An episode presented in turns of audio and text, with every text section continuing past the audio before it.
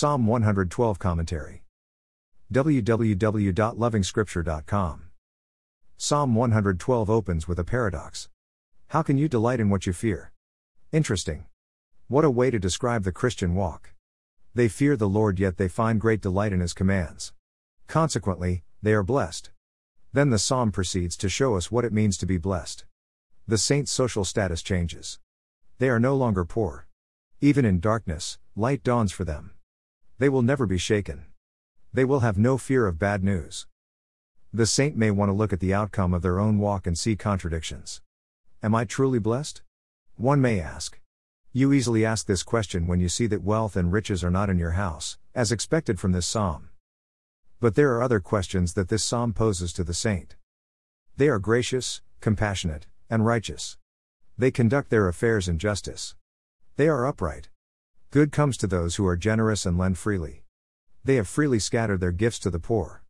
How does the saint measure up under these qualities? Probably the key to blessedness lies under this pile of qualities. Back to the paradox of verse 1. The saint may also ask if they find great joy or delight in the commands of the Lord.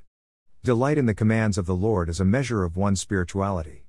Importantly, it determines one level of blessedness.